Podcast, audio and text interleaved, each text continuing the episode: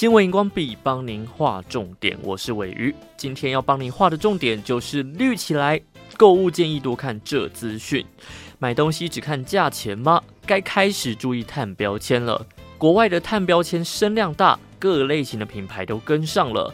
企业申请碳标签有什么好处呢？民众担心是漂绿。年假又到了，百货公司充斥着各种购物欲望的人们。但是你在看手上战利品的价钱标签的时候，你有没有曾经注意过碳标签呢？根据行政院环保署的产品碳足迹资讯网。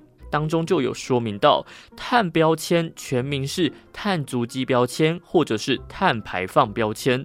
这个标签呢，可以得知产品从原料取得，经过了工厂的制造、配送、销售到消费者端的使用，还有废弃回收等等的生命周期，估算每个阶段产生的二氧化碳量的总和。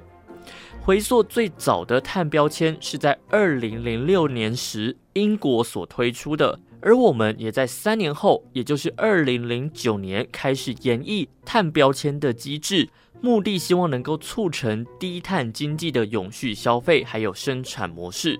根据联合报的报道，挪威的电商购物在收据上就增加了碳足迹的资讯，高碳排的红肉产品销量竟然明显下滑，还有蔬食产品也销售的更快。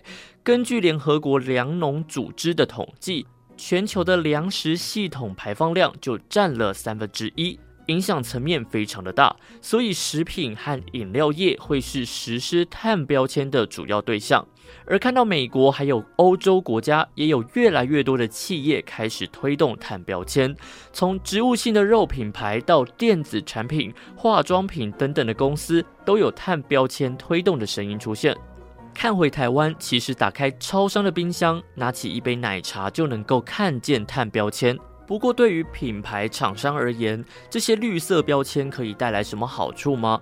从 ESG 远见网站整理的资讯当中看到，要申请减碳标签并不是那么容易的。不只要标示碳足迹数值，还要提出五年内百分之三以上的碳足迹减量策略，重新检视生产历程，来拟定合适的减碳方针，其中包含老旧设备的汰旧换新。调整生产原料，使用替代原燃物。生产环节来检视是否有效减低碳足迹，而且根据政府采购法第九十六条，有规定政府机关优先采购环境保护标章许可的产品。所以这些绿色标签是有机会成为政府优先采购的产品对象，只是民众会担心会不会有企业故意漂绿来吸引消费者买单，实质上却没有依照友善环境的生产流程走。